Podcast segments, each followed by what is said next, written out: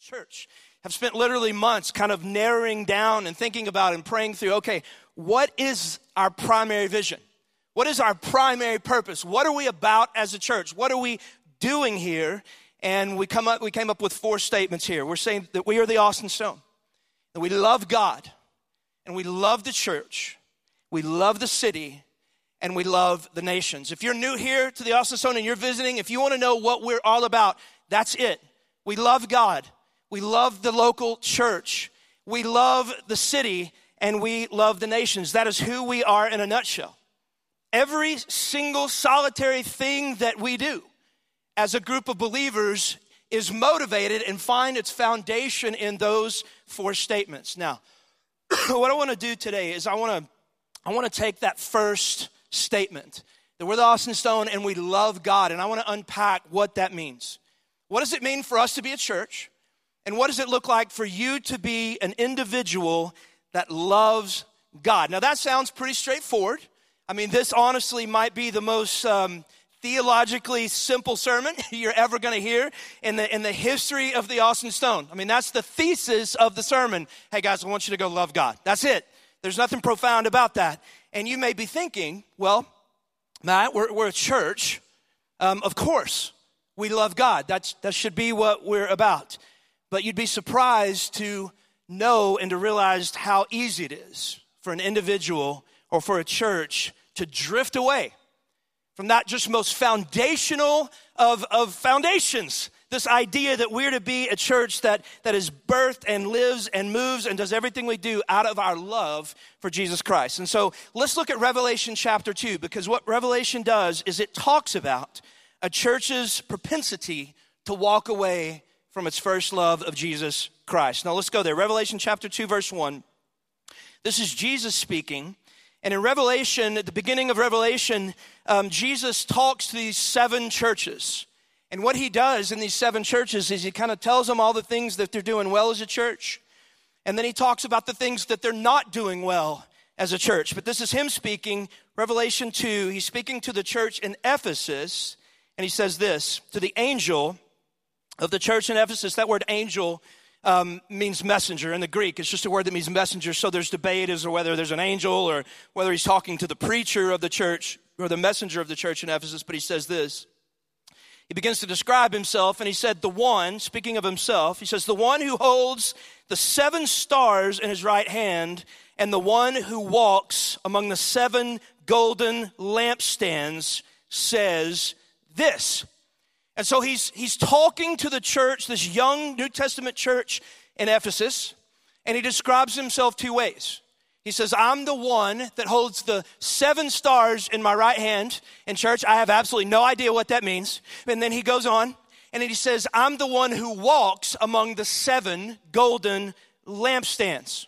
I do know what that means. And so when Jesus says, I'm the one that walks among the seven golden lampstands, here's what he means the seven golden lampstands were representative of those seven churches. And so, what he's saying, when he's saying, I'm the one that walks among the church, the churches, he's saying that in a very real and tangible sense, Jesus' power and his presence is showing up, it's manifesting itself in these seven churches. Okay, now don't forget that because that's going to be critical at the end of this text. Jesus says, I'm the one that walks among the seven churches. Now, watch what he says next because what he's going to do is he's going to point out the three things that this church in Ephesus does really well. Right? Now, before he does this, he makes a statement that I've never paid attention to before, but I did this week. Look at verse 2. Jesus said, I know your deeds. And so he's about to tell this church like if Jesus were preaching to the Austin Stone, he's kind of preaching to Ephesus and he's about to say all the things they're doing great. But he stops and he says, Hey, I want you guys to know something. I know your deeds. Never paid attention to that. I've preached this, I don't know, 15 times in my life. I've never noticed. But what, what Jesus is saying, this is the this is the King of Kings and this is the Lord of Lords. And what he just told the church in Ephesus is, Hey, I'm, I'm watching you. I'm watching you.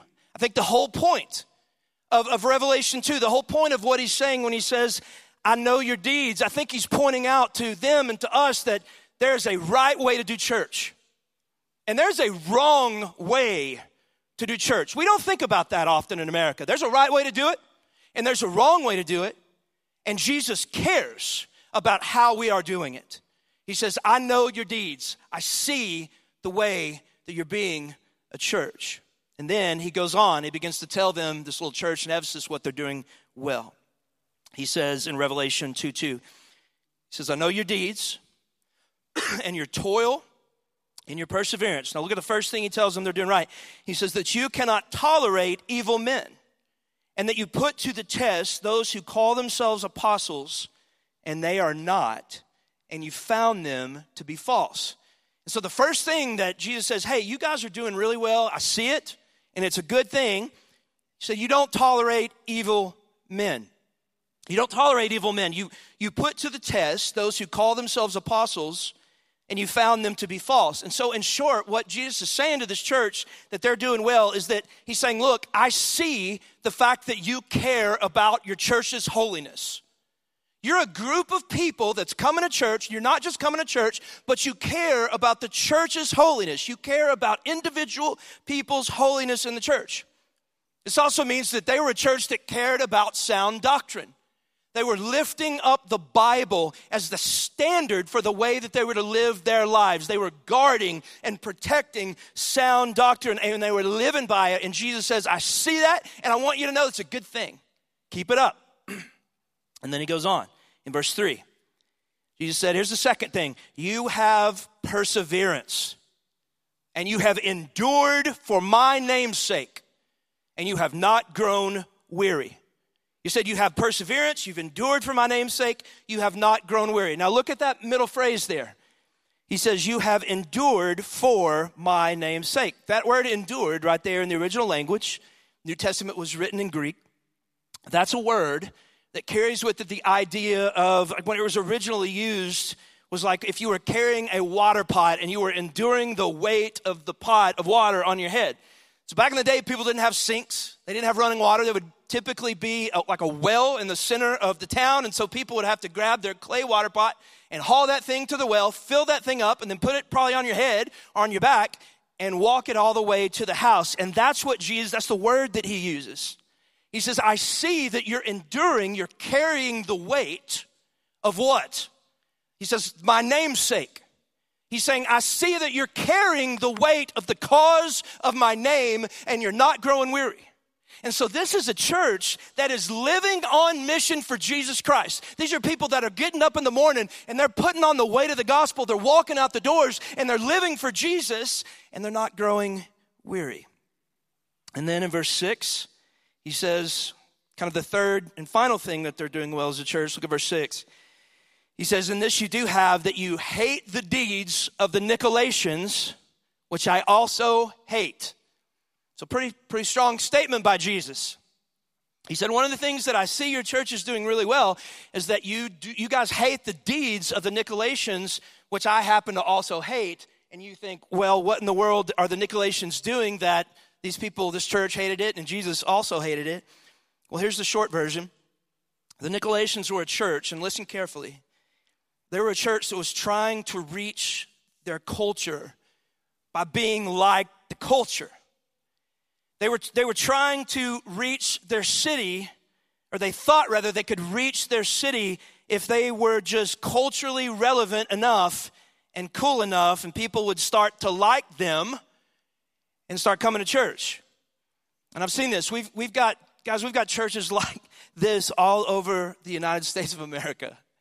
And you, all you gotta do is just turn on the TV and you and go to the channels there in the I don't know three or four hundreds, and and you'll notice that that there are preachers and they get up and all all they ever talk about is how you can have a better life, and all they ever talk about is is is how you can have a better future and You'll hear this phrase all the time that you need to discover your destiny, which I, to this day, I have no idea what that means.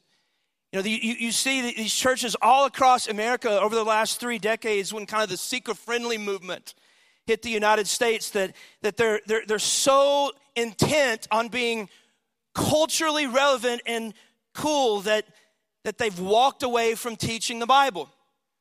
In churches like this, you, You see, you almost never, ever hear these churches talk about sin or God's holiness and how our sin separates us from God.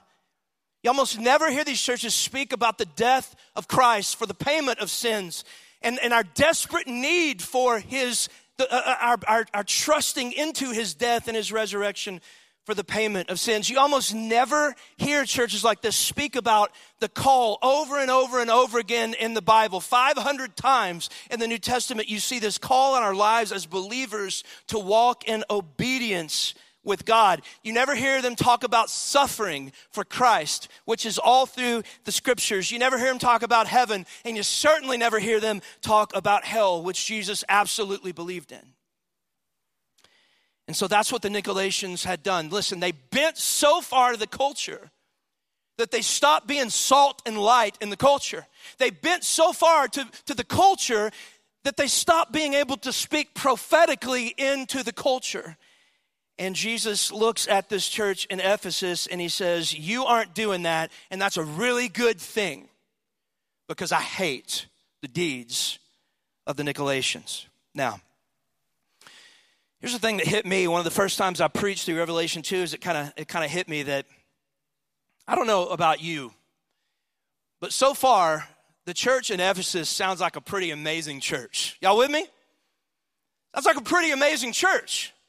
I mean, let's think about what we've learned so far. This is, eh, eh, you know, if if I had moved into Austin, Texas, and I wasn't a church planner, and I was looking for a place to put my family and, and plant our roots and, and make a church home, if I heard that there was a church that was holding on to sound doctrine, that was lifting up the Bible as the standard for my life, if, if I heard that there was a church that, that, was, that was not a Christian country club, but they were living their lives and calling their people to live every day of their life on mission for Jesus, if I uh, heard of a church that was saying, look, we're going to live and we're going to preach the Bible verse by verse, no matter what it says, we're not going to try to be cool and culturally relevant. We're going to teach what the Word of God is.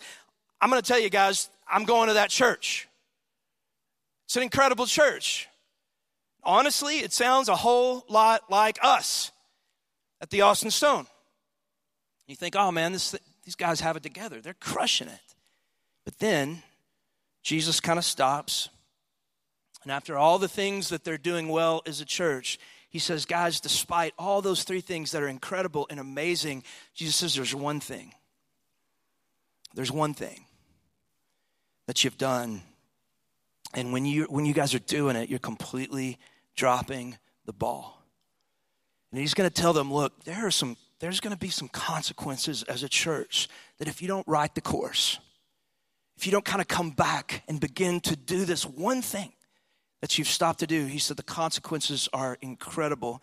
Here it is, Revelation 2 4. Here's the one thing Jesus says that they had stopped doing as a church. Jesus says, But this I have against you that you've left your first love. He says, Look, you're defending sound doctrine. You're living on mission. You're, you're speaking prophetically into the culture, not bending to the culture, but there's one thing. There's one thing that you're not doing. And Jesus says, by the way, this is more important than anything else. Jesus said, You have stopped being in love with me.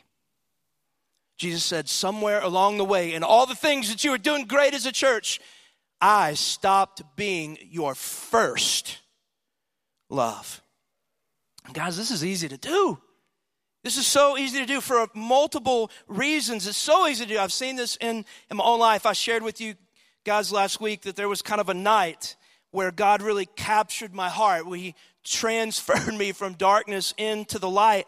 And, and it was right after that that I went through a season where, hands down, hands down, as I look at my life, this, the, the person of Jesus Christ and my relationship with Him was the single most important thing in my life, bar none. I call that season my first love phase. I just, man, I couldn't. When Sunday morning, when I woke up, I could not wait to get to church. It, there was not it was not even like an option in my mind. Am I going to do this today? Am I going to do that today? I could not wait to get to church and to worship Him. I spent hours of my week in the Word of God. I couldn't get enough of it. I pored over the scriptures. I just wanted to be with Jesus and sit under his word. I, I carried on this kind of ongoing conversation with the Lord throughout the day. Um, he was my first love. And everything that, listen, don't miss this. Everything that I did for Jesus, everything that I did for the Lord during that time came from an overflow of my love for Jesus. Do you see that? I was out doing things for Christ, but I was doing them because of this first and foremost love in my life for Him. But somewhere along the way, and I've gone through seasons of ups and downs in this throughout my life, there are times in my life where going to church becomes just something that I'm supposed to do on a Sunday. There have been times in my life where just reading the Bible is, is what I do because that's just what good Christians do. There are times in my life where sharing my faith in Christ with people that don't know God became something that I looked at as I, I needed to check off a checklist in order to be kind of a good Christian. There have been seasons in my life, it's easy to fall into, where I stopped serving Jesus out of an overflow of my relationship and my love for Jesus, and I just go through the motions of the Christian life. I think there is probably any time throughout all of the, my life, and you could have stopped and looked at me and said, Man, this is a guy that's deeply in love with Jesus. But if you looked at my heart, you would see that I was doing all this stuff for Christ, but I wasn't doing it out of my first love for Him. And that's what happened to the church in Ephesus. And I want you to watch what Jesus says are the consequences. I mean, this is crazy. See what Jesus says is going to kind of happen if the church doesn't go back to the place where they as a group and, and them as individual people were ministering and doing church because of an overflow of their love for Christ. In Revelation 2 5, Jesus says, excuse me, therefore remember where you have fallen and repent and do the deeds you did at first. In other words, do all the stuff you were doing, do all the stuff you are doing, but do it out of an overflow of your love. Do the deeds you did at first. Hear the consequence. He says, Or else I am coming to you, and I will remove your lampstand out of its place unless you repent. And guys, for me as a pastor, as a guy that's one of the one of the folks that's kind of leading this body, to me, that's one of the most haunting verses in all of the Bible to me. Because what Jesus tells them, look, if you don't go back to the place where, where the reason you're doing what you're doing is because you're in love with me, he says, I'm going to remove your lampstand from its place. Now, what does that mean? And you remember at the beginning, Jesus described himself as the one who walks among the seven golden lampstands. And so, what he's saying is that if the church kind of gets to that place where they're doing all this stuff for Jesus, but they're not doing it out of an overflow of their love for Christ, if they do not come back from the place where Jesus is their first love, he says, I'm going to remove your lampstand from his place. And what he's saying is this that I'm going to remove my blessing and the power of my presence from your church. That's what he's saying. I'm going to remove uh, my manifest blessing and the power of my presence from your church. I want to tell you guys why, for me, that's the most haunting verse in the Bible, one of the top two or three. Because, guys, there is nothing in the world I can think of that is more pointless than being a church where the power and presence of God is not at. There's nothing I can think of in all of my life that would be more ridiculous than being a church that doesn't have the presence and the power of the Lord. The only thing, in case you don't know this, the only thing that makes church worth doing in the end of the day is, is a church that is being transformed and moved and, and founded out of the presence and the power of Almighty God. You ever been to a church? Most of you probably could say yes. Most of you ever been to a church that did not have the power and presence of God in it? You ever, you ever been to, been to a church and maybe the best way you could describe it is you walked in, you walked out, and you're like, man, that was dead. There's no life there. That's a church where Jesus has removed his lampstand. Listen, preaching, preaching that is devoid of the presence of God is nothing more than a motivational speech.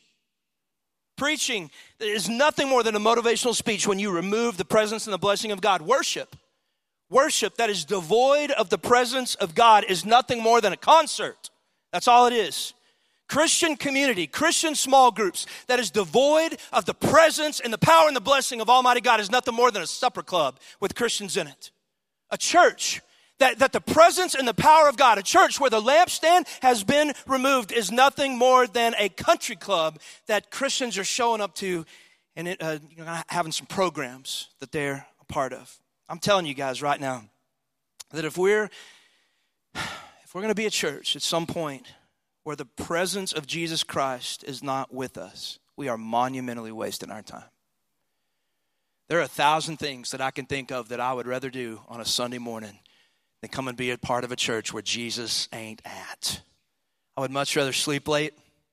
I'd much rather sleep late, get up, have a cup of coffee, read the paper, go to brunch, have a quiet afternoon watching football, and for crying out loud, keep my tithe check if I'm not going to be a part of a church where the presence of Almighty God is moving. And that's why it's so critical. And I'm not just saying this for us as a church, I'm saying that for you as an individual who's a part of this church. It's critical that the single, solitary, most important, most foundational, most critical thing that you and I could ever do is to be a church and to be a people that are deeply and profoundly and primarily in love with Jesus Christ. And so I think that brings us kind of to an important question. So What does that look like? You know, what does it what does it look like to be a person that that genuinely loves God? What does it look like for me to be a person that that has Jesus as as my first love? Because I think it's an important question because I guarantee you, if you're a Christian here today and I were to walk up and say, Hey, do you love God? Every single one of you would say yes. There wouldn't be one person go that's a Christian and say, No, I don't, I don't love God. Uh, you know, I, we need to get to the root of what, is, what does God mean? What does Jesus mean when he calls us to love him first and, and to love him? I think, um, I, I, I think we got to ask the question Does loving God mean that we just like God? Does loving God mean that that we just kind of have these warm and fuzzy feelings for him? Are we, are we people that, we, yeah, we really love God if we have these warm and fuzzy feelings for him? Does, does loving God mean that you go out there and you commit to him and you obey to him, but you never have warm and fuzzy feelings for him? What does it mean to love the Lord and to love him first? Well, I think Jesus gives us a clue. Let's turn quickly to Matthew chapter 22, verse 37. Matthew 22, 37. Because Jesus talks about this he describes what it kind of looks like, what the picture is for his followers to love him and to love the Lord. In Matthew 22 37, Jesus is speaking and he says, He said to him, You shall love the Lord your God with all your heart, and with all your soul, and with all your mind. In another place in the scripture, kind of quoting the same verse, said, And with all your strength. And Jesus continues and says, This is the great and the first commandment. He's saying, Hey, this, this is it. This is, the, this is the greatest commandment. This is the first commandment. This is, this is it. This is the foundation. This is the beginning. This is the most important thing. You're to love the Lord your God. He says you're to love him with all your heart. Now, there's some debate out there, and I won't go into all the debate, but there's some debate up there what that means, kind of the short version of what it means to love God with your heart. It means that He's your identity that he's the one that sits on the throne of your heart. You remember the story of the rich young ruler? He says, Hey man, what is it, Jesus, what does it mean for me to follow you? And Jesus said, You need to love me with all your heart, mind, soul, and strength. The young ruler said, I got that. I've been doing that since a little, since I was a little kid. And Jesus said, Oh yeah, there's one more thing. I need you to, you're a wealthy guy. I need you to walk away from your wealth.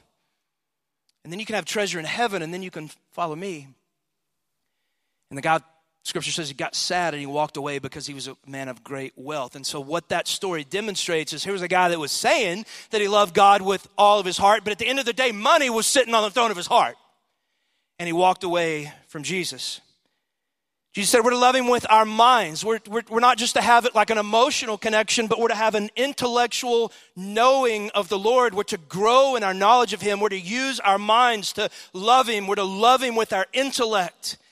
He goes on and says, with your soul. That means your emotions. That means that it's not just an intellectual uh, love. It's not just growing in your knowledge of Him and reading commentaries and listening to sermons, but you actually have a love relationship with the person of Jesus. You, you ought to be emotionally connected with your Lord and your Savior. And then he goes on and says, with your strength. That means that you don't just come here on Sunday and sing songs and get emotionally connected and, and say that you're a Christian and, and, and, and like grow in your knowledge of the Lord, but you're actually walking out the doors of your home and your church and you're, you're living and loving Christ with your strength, with your body, with your life. That's what it means. Our problem is, guys, is that we have a tendency as people, as individuals, and even churches do this, we have a tendency to kind of major on one of those or two of those and we minor on the other three. We, we, we, we gravitate towards one of the four and then we sort of put the other ones on the back burner. Some of you guys out there are heart people and you're soul people. Heart and soul people are, are feelers. And they, they seek to love God primarily through a connection of emotion with him. So when they're saying I love God, they're talking about yes, I've got an emotional connection with God. I come to church, I raise my hands, I sing. Yes, of course, I love God, but but maybe they're not loving God with their minds. They're not growing in their knowledge of him. They're not pursuing him intellectually. Maybe they're not loving him with their strength. They're not coming out of the doors and doing something about it. You've got mind people. You've got mind people. They're churches that, that fall in this category. These are they're thinkers. They're people that seek to, to love God primarily by using their minds to understand the truths about God. And if you ask them, hey, do you love God? Because they're, they're growing in their knowledge of the Lord, they're like, yeah, man, I love God. But maybe they don't, they don't have an emotional connection with Him. Maybe they're not pursuing God with their strength. And then you've got hands and strength people. Churches do this too. There are, there are people in churches, they're doers. They're, they're, they're seeking to love God primarily by practicing and professing the things that He commands. They're the ones that are out in the city. They're the ones that are loving people. And all that stuff is great, but at the same time, they're not growing in their knowledge of sound doctrine and they're not placing Jesus Christ on the throne of their hearts. When Jesus is describing what a person looks like that loves Him, He's saying, Look, we need to seek. We're never going to do this perfectly, by the way. That's why Jesus had to come and die on a cross. But he says we need to, we need to seek to be people that don't major on one of these and, and minor on the others. He says, Look, I want you to be a person that loves God with your heart. And I want you to be a person that loves God with your mind. And I want you to be a, a person that loves God with your soul. And we're going to be a people that loves God with our strength. And then there's a word where Jesus gets pretty intense, where he talks about kind of the depth and the breath. That we're supposed to be loving God with our heart, mind, soul, and strength. Go ahead and look, look at that. It's the word all. It's a pesky little word. You said we're to love God with all of our hearts. We're to love Him with all of our, our minds, with all of our strength, with all of our souls. And I think, and, and guys, I get on my knees and deal with this myself this week. I think one of the telltale signs that, that you're a Christian but like, like the church in Ephesus, maybe you've left your first love. Is that if you're honest, if you're honest, you couldn't say, man, I'm, I'm really pursuing to love God with all four of those. I'm, I'm not pursuing God with a holistic picture of who I am, that I'm coming and I'm bringing a divided picture of worship to God. That might be an indicator that you've walked away from your first love. The other thing that may, may be a sign that, that you're a believer, you're going to heaven, but you maybe have walked away from Jesus being your first love, is that, is that if describing your love for God, if you were being completely honest, you would have to replace the word all with the word some. Yeah, I love God. Some of my heart. Yeah, I, I, I love God with most of my mind. Yeah, I, I love God with parts of my soul. I love God at, at times with my strength. And Jesus said, Look, I want all of you. And some of you guys might be saying, Well, look, that sounds kind of intense. I mean, I go to church, I, I read my Bible, I, I attend Bible study. I, I, shared my faith with my neighbor the other day for crying out loud. Matt, what, what's the deal? Here's the thing so was the church in Ephesus. So was the church in Ephesus. You could have looked at them and gone, these guys are crushing it. And yet Jesus looks at them and says, if you don't come back, if you don't come back to the place where everything you do, where the center of your heart and the center of your mind, the center of your soul, the center of your strength is being birthed out of your white hot affection for me, Jesus says, I'm going to remove the power and the blessing of my presence from your church. Now, again, this doesn't mean that he isn't going to love us anymore. It doesn't mean that we're not going to go to heaven when we die. It doesn't mean God's going to reject us or anything like that. It just simply means that Jesus Christ is looking for churches to bless with his power. He's done it throughout every generation. From the first church until the end, he is looking, his eyes are looking for churches for him to walk among. And I don't know about you, but I want to be one of those churches.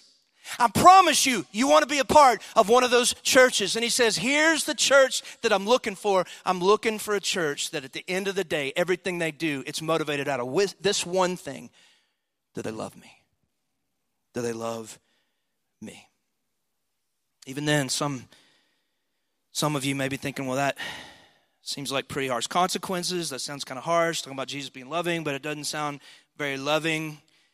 But at the end of the day, man, when you stop and really think about what Jesus is saying, you realize that this might be the most loving thing he could ever say to us. That he wants us, he wants our hearts first and foremost. I mean, think about this. Jennifer and I just um, celebrated our 22 year anniversary. Um, this woman, can y'all give her a hand? This woman has been with me for 22 years. That's, a, that's an impressive task to be married to me for that long. And, uh, and so, you know, we went out to dinner on our anniversary and we had a, had a great time. Um, Aaron Ivey and his wife were actually there with a bunch of their buds at the same restaurant, and he bought my dinner. Thank you, Aaron. That was, that was amazing. You're a good dude. You, you can stay for 10 more years. That, um, but what if Jennifer and I were going on um, that anniversary date, and kind of on the way, I'm thinking about it, like, well, you know, what are we going to talk about tonight and all that stuff, and, and it kind of hits me, you know, everything's good in our marriage, and everything seems to be going well, but at the end of the day, we're kind of we're kind of not connected that we're not, we're kind of in a place where we're just dealing with some surface stuff and everything's going good we're doing everything right, but we really, it's been a long time since we've really connected at the heart level. Our souls are not really connected. It, that kind of hits me. And, and so we sit down to dinner and we order our food, and there's kind of that 10 minute, 15, 20 minute break before you order your food, and, and the food gets there. And, and, and, and I look at her and I say, Jennifer, there's some things I want to say to you tonight. I want you to know that I think you're an amazing mother the way that you serve and, and love our kids is incredible. I can't imagine a better mother than you. I, when, I, when I was young and I was thinking about what kind of mother I'd want for my future children, you have surpassed all of my imagination. On top of that, Jennifer, you're, you're an amazing wife. You're an amazing wife. You've been faithful to me. You've never drifted from our marriage to pursue another man. You're kind to me. And even when I don't deserve it, you're still kind to me consistently over and over again. Jennifer, you honor me in public, you honor me in private. You're not going to your friends and telling them everything I've done wrong and dogging them. You, you honor me in public and private. You serve me so well. You're such a servant to me and our family. You're a helpmate, just like the Bible calls um, wives to be. You're a helpmate to, your, to me. You're a helpmate to this family in our lives in our ministry. And but what if I what if I said this? And Jennifer, all those things are amazing and all those things are wonderful and all those things make you the best wife I could ever imagine. But Jennifer, I need you, I need to tell you something. I need to tell you some of all the ways that you're faithful to me, of all the ways that you serve me, of all the ways that you honor me and kind to me. There's something more that I want from you, Jennifer, of all that stuff. I want more than all of those things that you do for me, Jennifer, more than anything else, I want your heart. All the things you do for me, they're amazing, but more than what you do for me, I want to know you. More than anything else, I just want to love you and all of you. And I want you to love me and all of me. And then let everything else that we do for one another, let it be birthed out of this one thing that I know you and I love you and you know me and you love me. What do you think she'd say to me? Do you think that she would pick up her water and drink it and then put it down and say, you know what? I already take care of the kids. And I already serve you. And I already care for you. And I've been faithful to you this whole time. And now you're telling me you want my heart too? How selfish could you be? You're telling me you want to know me too? It's ridiculous. It's not loving? No. I know my wife pretty well. If I would have said that to her, I promise you, I know for a fact, if I would have asked those things of her, her lip would have started to quiver and her eyes would have started getting red and puffy, and she would have looked at me, tears rolling down her face, and she would have said, Matt, that's the most loving thing you've ever said to me in your entire life. And I want you to think about the fact that that's all in the world that Jesus is asking from you today. That's all he's saying to you. It's all he's saying to me. In a culture where it is not the norm, or rather, it's not the exception. A culture is not the exception, it's the norm for people to use one another for what they can get from them. We have a Savior that's saying to us, more than anything you can do for me, more than anything that you can accomplish for the kingdom of God.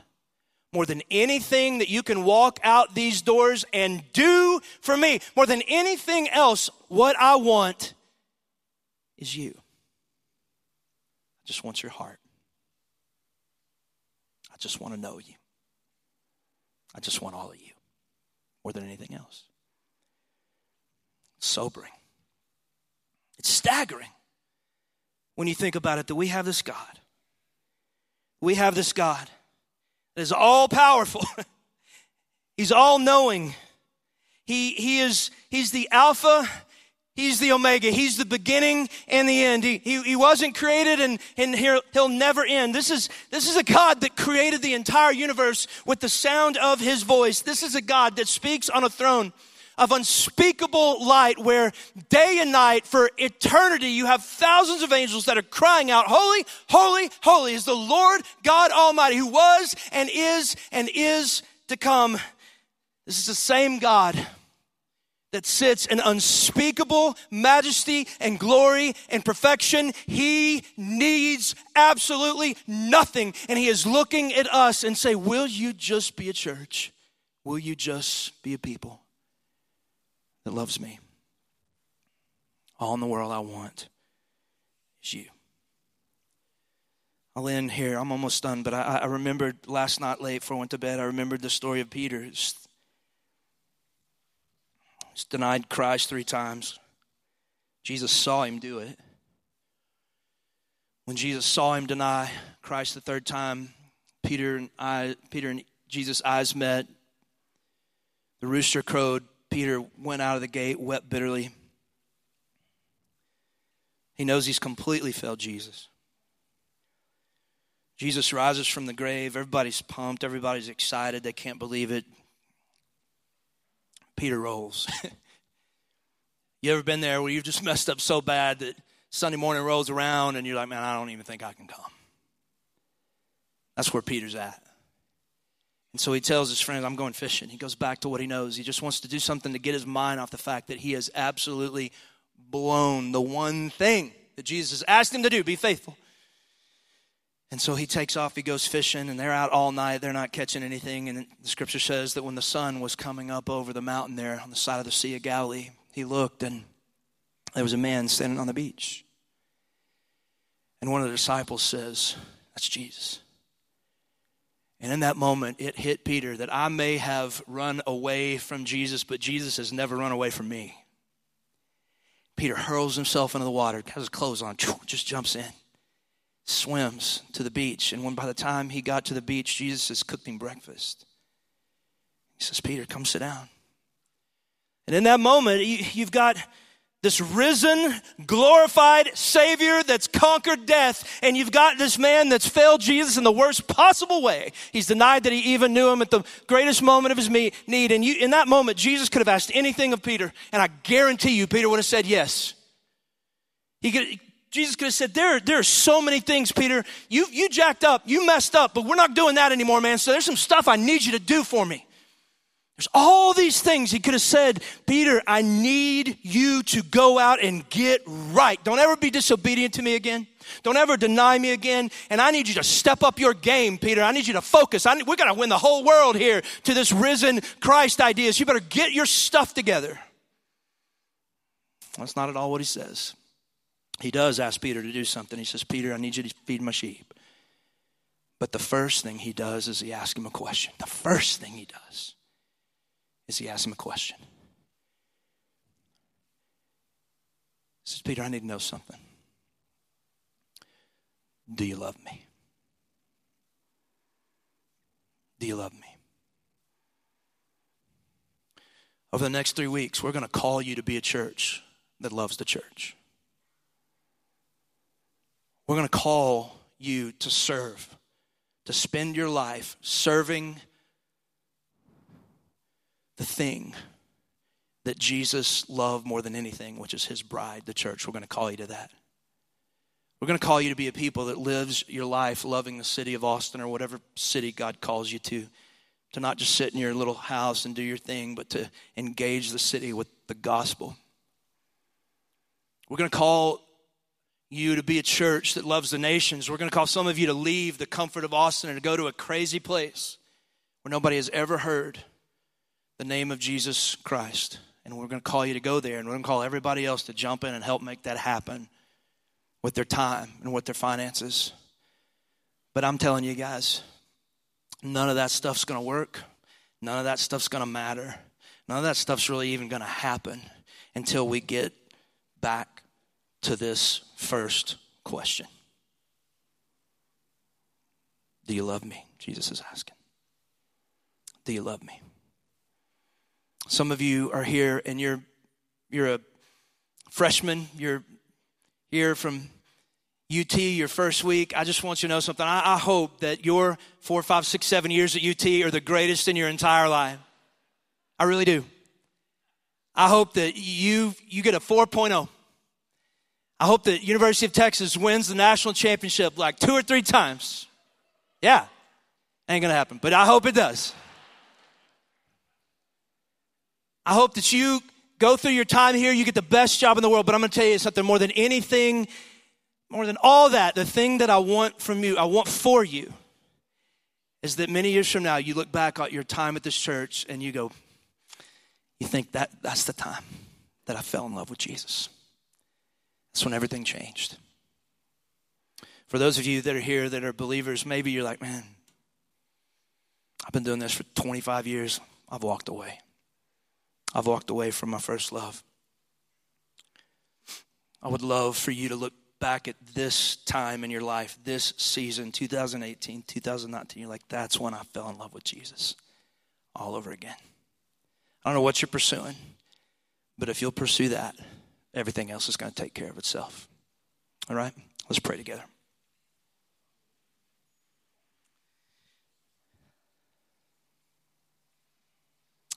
Before we pray, just take a second and uh,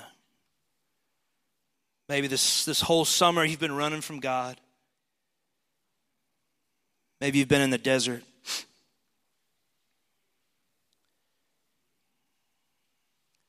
Can't think of a better day than today than just to say, Lord, I, I don't know what this is all going to look like, but I want you to have my heart again.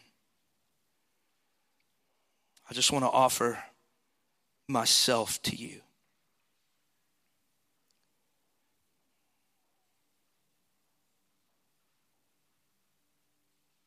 He's not looking at you to thinking, man, you better get your stuff together. You better stop. You better get right. He's just looking at you saying, hey, I want to love you. I want, I want your heart. I want you to have mine. What a Savior.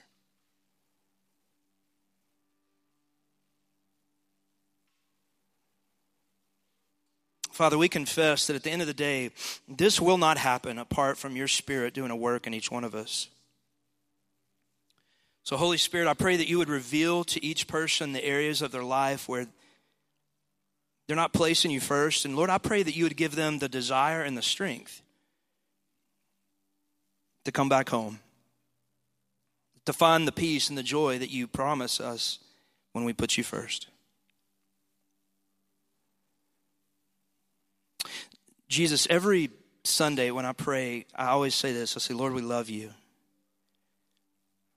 But I pray in this year that that would become to mean something more for us as a church.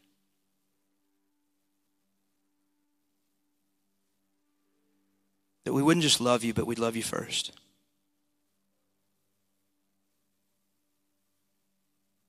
Because you're worth it. And so I ask these things in the power of your name. Amen. Amen. Let's stand.